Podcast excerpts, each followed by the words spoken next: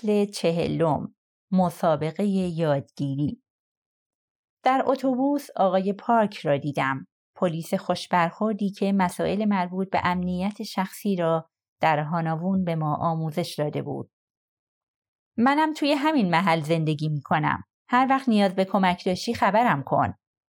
حدوداً پنجاه ساله بود و در بخش امنیتی مرکز پلیس محلی فعالیت می کرد. اقتدار و شخصیت آرام او کمی من را یاد پدرم میانداخت. به من کمک کرد تا خودم را جمع و جور کنم و کاغذبازی های اداری برای درخواست شناسنامه و پاسپورت کره جنوبی را انجام دهم. آقای پارک یکی از خوشقلب ترین افرادی بود که در کره جنوبی ملاقات کردم. خانه جدیدم آپارتمان کوچک و غیر ای بود با دو اتاق که در طبقه سیزدهم یک بلوک 25 طبقه واقع شده بود. پنجره آپارتمان به آپارتمان های مقابل و خیابان باز می شد. پشت آپارتمان یک تپه خیلی بزرگ بود. این محله جزو محلات سطح بالای سئول نبود. داوطلب های صلیب سرخ آپارتمانم را به من نشان دادند. بعد از خداحافظی در آهنی آپارتمان را پشت سرشان بستند. صدای بستنش در راه رو پیچید و من تنها شدم. البته نه تنهایی در خفا بلکه تنهایی در آزادی. مدت زیادی کنار پنجره ایستادم و گذر زندگی را از بالا تماشا کردم. به سایه های ساختمان ها چشم دوختم که با حرکت خورشید به سمت غرب بلندتر می‌شد. نمی‌دانستم چه کنم. می توانستم بیرون بروم. یک تشک و یک تلویزیون بخرم و تمام روز را سریال تماشا کنم. می توانستم اجازه دهم لباس های کثیف و بشقاب های نشسته روی هم جمع شوند. می توانستم اینجا منتظر تابستان بمانم تا به پاییز برسد و پاییز به زمستان. جهان هیچ دخالتی نمی کرد. دیگر آزادی تنها یک مفهوم ذهنی نبود. به اوکی زنگ زدم و از او خواستم تا آن شب را در آپارتمانش بمانم. از دیدنم خیالش راحت شد. بعد از اینکه همدیگر را در آغوش گرفتیم و برای رسیدن به رویاهایمان به هم تبریک گفتیم روی زمین نشستیم و نودل خوردیم. داستان رسیدنش به سئول جالب بود. علیرغم سالها زندگی در شانگهای که من هم تجربه کرده بودم زندگی در این کشور برایش آسان نبود. یکی از تجربه هایش بعد از یک مصاحبه شغلی را برایم تعریف کرد. مصاحبه کننده به او می‌گوید که با او تماس می‌گیرند و تصمیم شرکت را به او اطلاع می دهند. بعد از چند روز که از آنها خبری نمی شود، او خودش با آنها تماس می گیرد. آنها می‌گویند به این دلیل با او تماس نگرفتند چون رد کردن مستقیم را دور از ادب می دانند.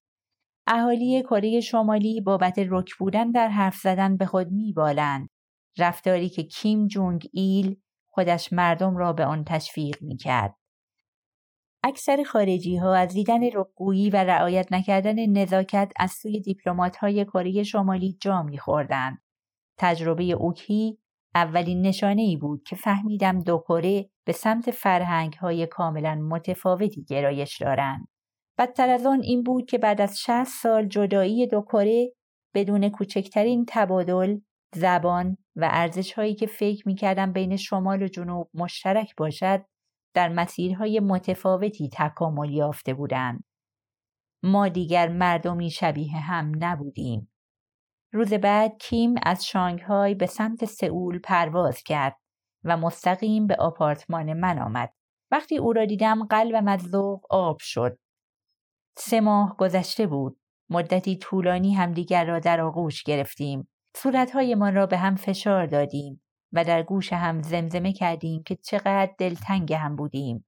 دلم برای نرمی دستانش، بوی عطرش و صدای آرامش بخشش تنگ شده بود. موهایش را بلند کرده بود. می توانم بگویم از قبل جذابتر شده بود. یک روز من را به سینمای بزرگی در یونگسان برد و پیشنهاد کرد خوراکی بخریم و با خودمان به داخل سینما ببریم. از من پرسید چه می خواهم. من منوی روشن بالای کانتر را خواندم. به خط کره بود اما حتی یک لغت را هم نمیفهمیدم. ناچس، پاپکورن و کولا چه هستند؟ البته این خوراکی ها را از وقتی به چین رفته بودم می شناختم. اما لغت های انگلیسی که حروفشان به کره نوشته می‌شد من را گیج می کرد. و البته خیلی زود فهمیدم که تعداد اینها بسیار زیاد است. وقتی می گفتند داخل آسانسو هستند و دارند آپارتوشان را ترک می کنند تا با تکشی به میتینگ برسند خجالت می کشیدم. اصلا نمی‌دانستم در مورد چه چیزی حرف می زدند. باید یاد می گرفتم. در واقع نیاز به آموزش جدید داشتم.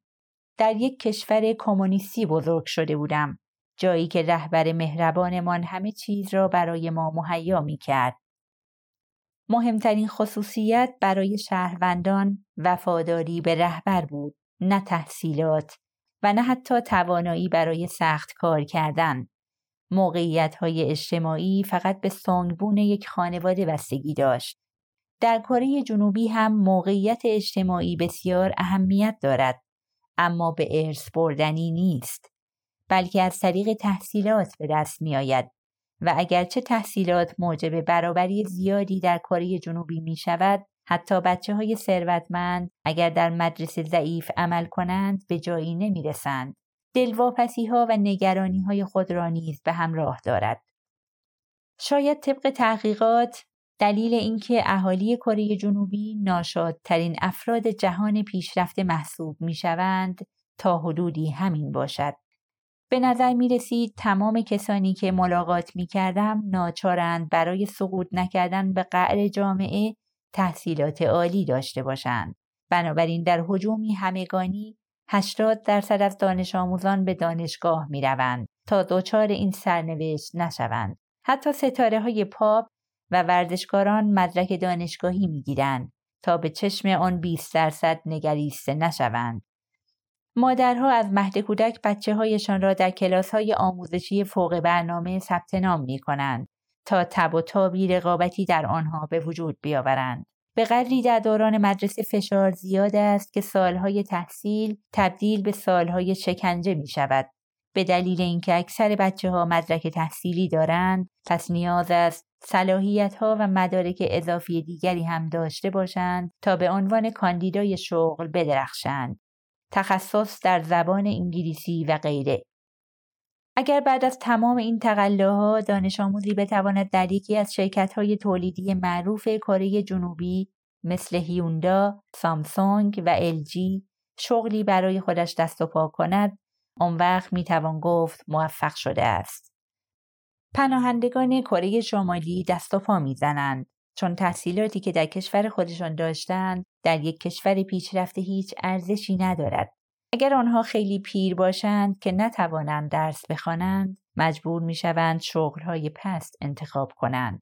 اگر به اندازه کافی جوان باشند در مدرسه خود را عقبتر از دیگران می‌بینند و دچار کمبود اعتماد به نفس می‌شوند.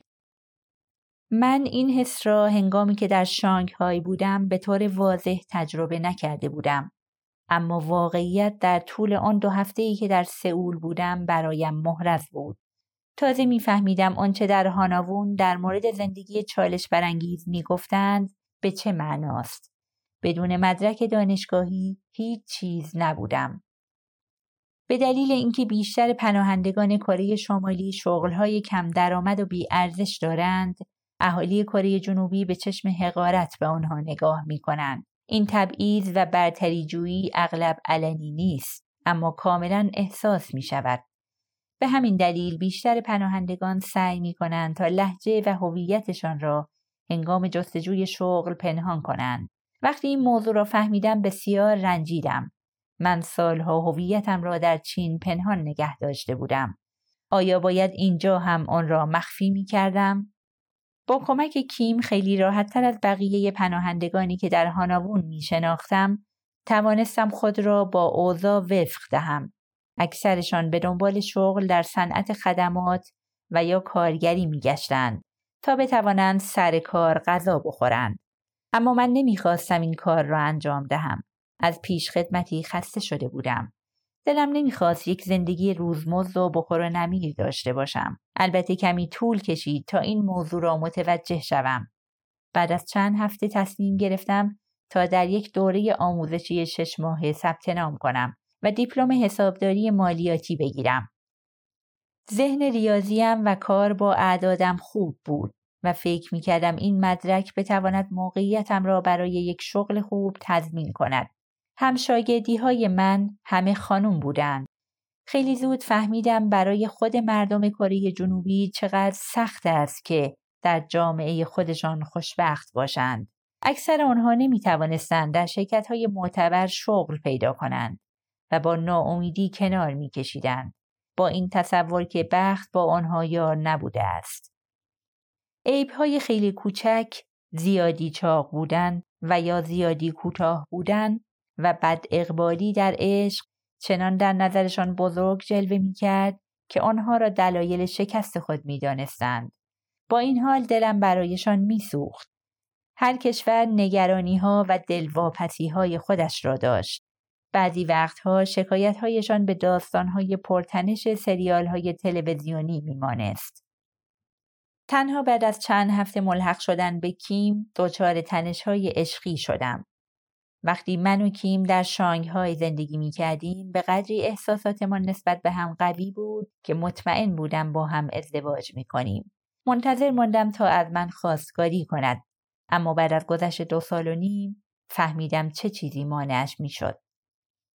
کیم در منطقی مرفه در قسمت جنوبی رودخانه هان بزرگ شده بود. خانوادهش در سالهای شکوفایی سود بسیاری کرده و به خاطر ملک و املاک با ارزششان میلیونر شده بودند. کیم تحصیلات بالایی داشت و والدینش هم در دانشگاه های معتبر تحصیل کرده بودند. از آنجایی که تحصیلات در کره جنوبی بسیار حیاتی است، هرگز پایانی برایش متصور نیست. تحصیلات وسیله‌ای برای کسب موقعیت اجتماعی به شمار می رود و موقعیت اجتماعی تضمینی در برابر ترس از اینکه شاید یک روز همه چیز دگرگون شود. در کشوری جهان سومی که تنها در طول چند سال به چهاردهمین اقتصاد بزرگ جهان تبدیل شده بود، گرسنگی و بیثباتی هنوز هم خاطراتی ماندگار به شمار می رفت. اگر دیگر هیچ راهی نمیماند فردی با موقعیت اجتماعی می توانست به خانواده و آدمهای با نفوذ تکیه کند. دوستان کیم هم همه وضعیتهایی مشابه داشتند. برخی از آنها هنرپیشه و مدلهای معروفی بودند. یکی از زیبایی های سئول وقتی برای شب نشینی بیرون می رفتیم، بعضی از دخترهای همسن من با ماشین های اسپورت لوکس غربی می آمدند. والدینشان شغلهای بسیار مهمی در صنعت کره داشتند. خب من هیچ چیزی نداشتم. نه خانواده، نه مدرک، نه پول. حتی back هم نداشتم. لغتی که اهالی کره جنوبی از واژه انگلیسی background اقتباس کرده بودند. بدین معنا که هیچ حامی و تکیهگاهی نداشتم. دلم برای خودم نمیسوخت. ما هم در کره شمالی سیستم اعتقادی مشابهی داشتیم. دایی فقیر در خانوادهی با سنگبون بالا بزرگ شده بود.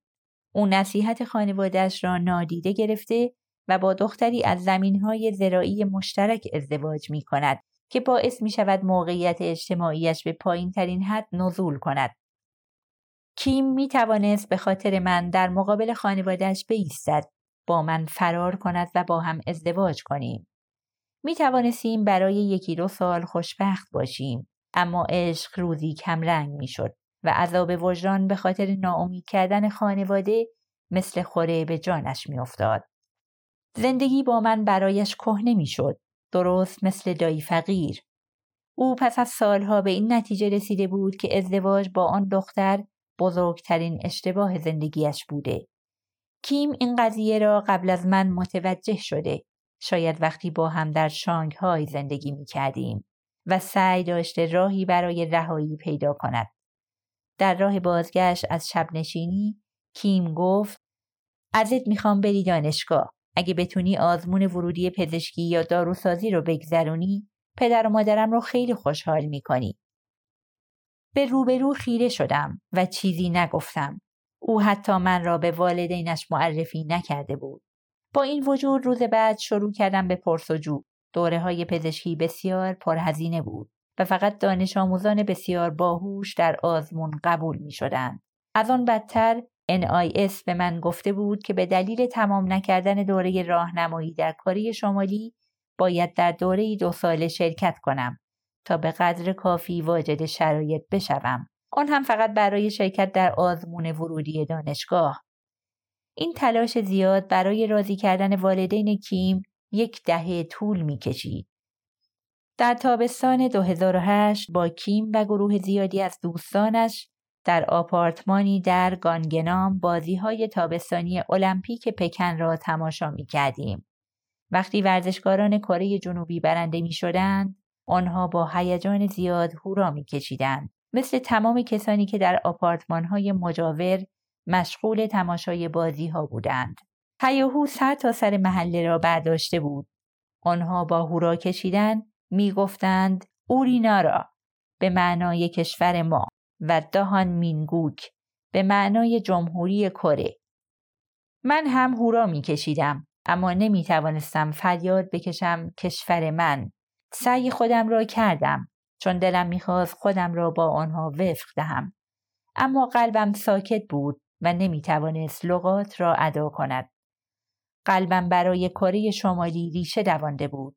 افتخار می کردم وقتی می دیدم کشورم مدال های طلا کسب می کرد. اما نمی توانستم اظهار خوشحالی کنم. کره شمالی دشمن محسوب می شد. بعد از بازی پیشنهاد کیم برای شام را رد کردم و به آپارتمان کوچکم رفتم. هنوز صدای ها و جشن و سرور از های اطراف به گوش می رسید. این اتفاق معیوسم کرده بود. آن شب بیدار روی تشکم دراز کشیدم و به بازتاب نور شهر روی ابرها چشم دوختم. آسمان سئول مثل آش کهربایی رنگی بود که ستاره ها را پنهان می کرد.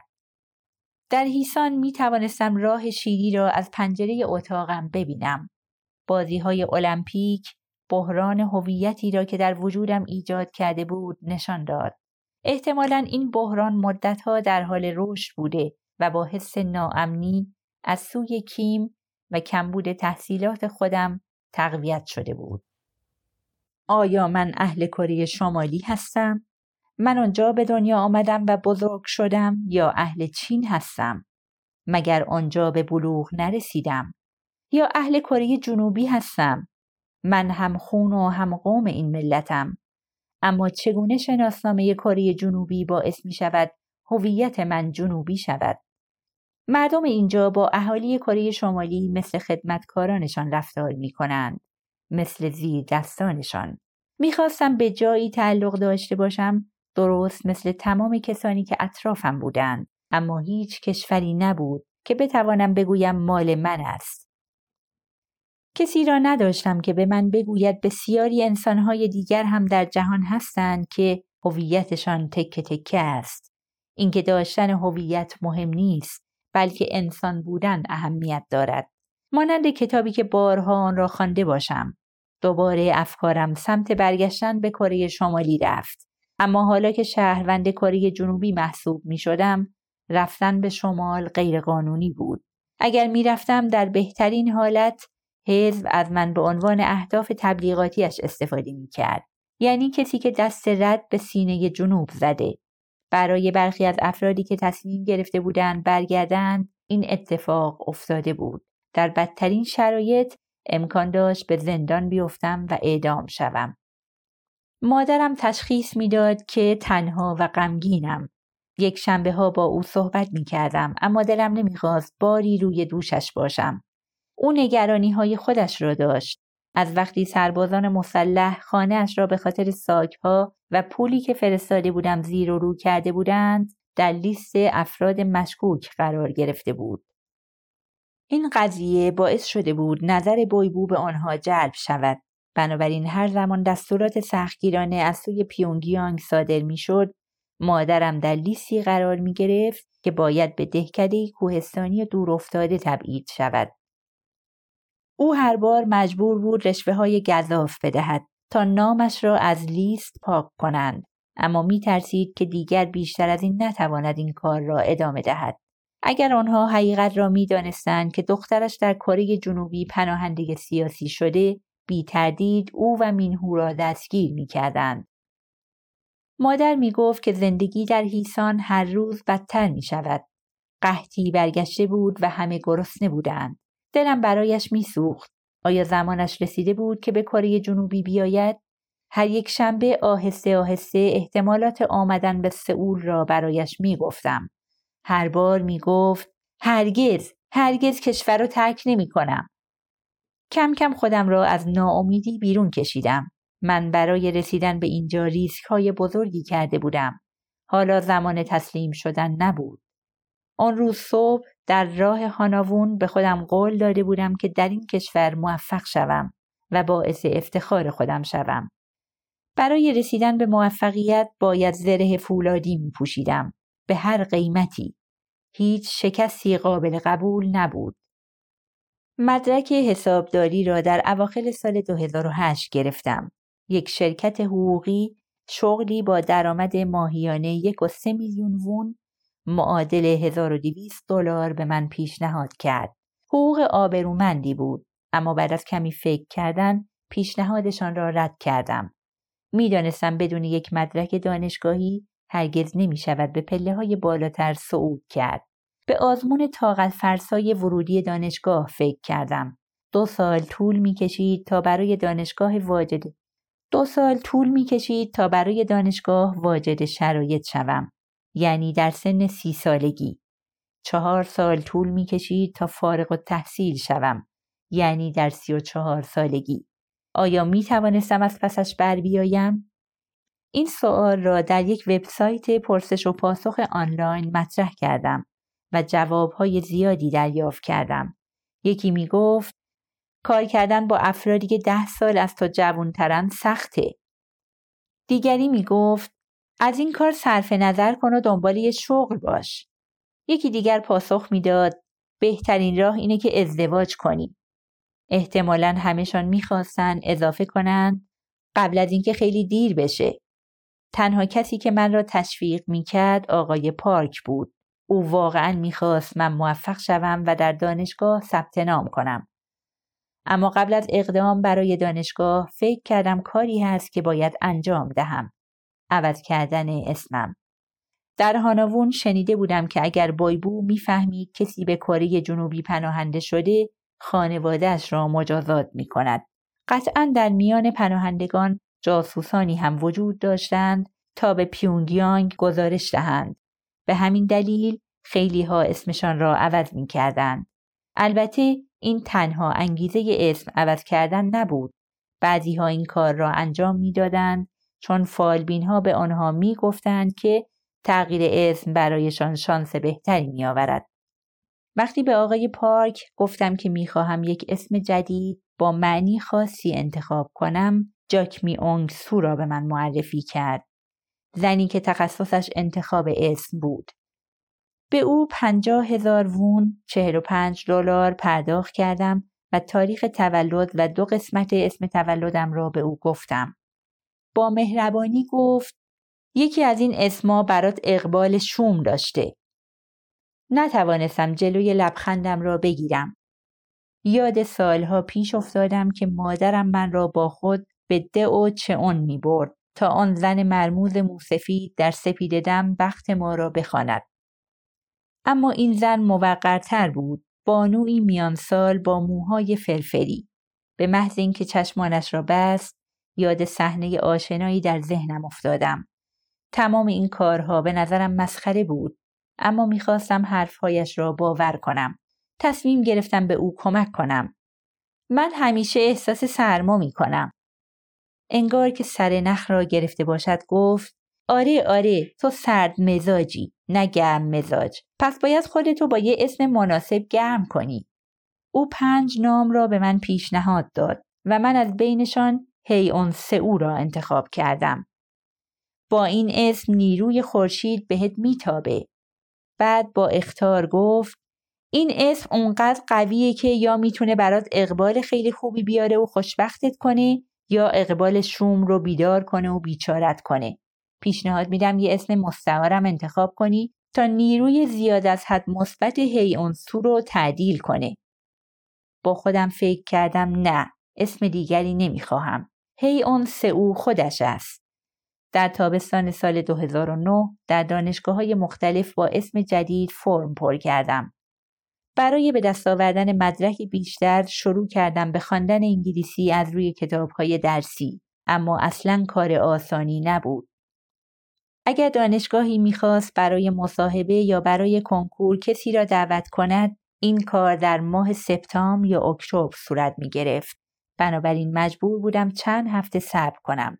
اگر پذیرفته می شدم قطعا چند سال آینده محدود می شد به ترمهای دانشگاهی و تعطیلات بین دو ترم. اما درست زمانی که احساس کردم زندگیم در حال شکل گرفتن است به سمت شکافی که به سختی از آن رد شده بودم پرتاب شدم.